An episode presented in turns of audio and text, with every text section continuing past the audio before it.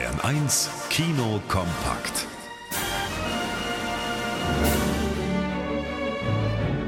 Diese Klänge wecken bei Fans der Serie selige Erinnerungen an all die Herzschmerzstunden, die man mit Lord und Dienerschaft auf Downton Abbey verbracht hat.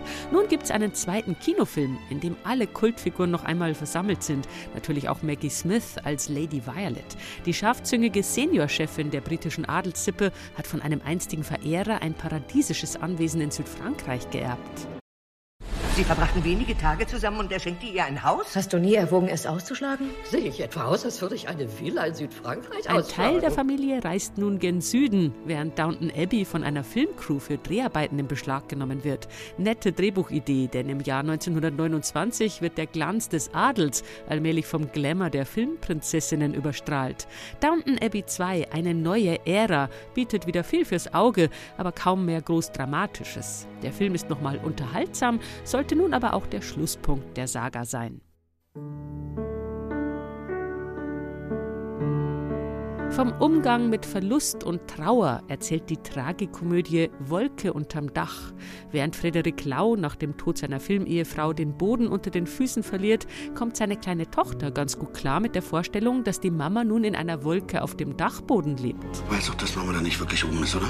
Nur weil du sie nicht sehen kannst. Ein berührendes Thema, das der Drehbuchautor aus eigener Erfahrung kennt, allerdings etwas sehr rührselig inszeniert. Und top besetzte Charaktere bleiben nur schmalspurige Stichwortgeber in Wolke unterm Dach.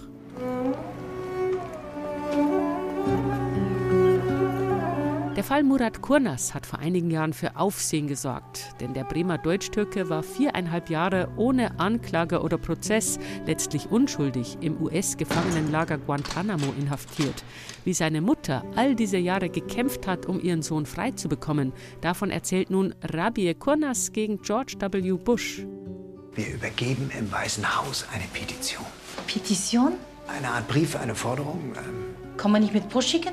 Nein, eine Petition überreichen, das ist ein medienwirksames Ereignis. Machen Sie ohne mich diese Petition. Hm. Wenn Sie mitkommen, dann das attraktiver. Hauptdarstellerin Meltem Kaplan wurde bei der Berlinale als beste Schauspielerin ausgezeichnet und sie ist wirklich wunderbar als unerschütterliche, warmherzige und auch sehr witzige türkische Mama. Alexander Scheer spielt den Anwalt an ihrer Seite als sympathisch stillen Helden. Rabie Kurnas gegen George W. Bush, das ist einer dieser Filme, die man auf gar keinen Fall verpassen sollte. Wally Müller, Bayern 1.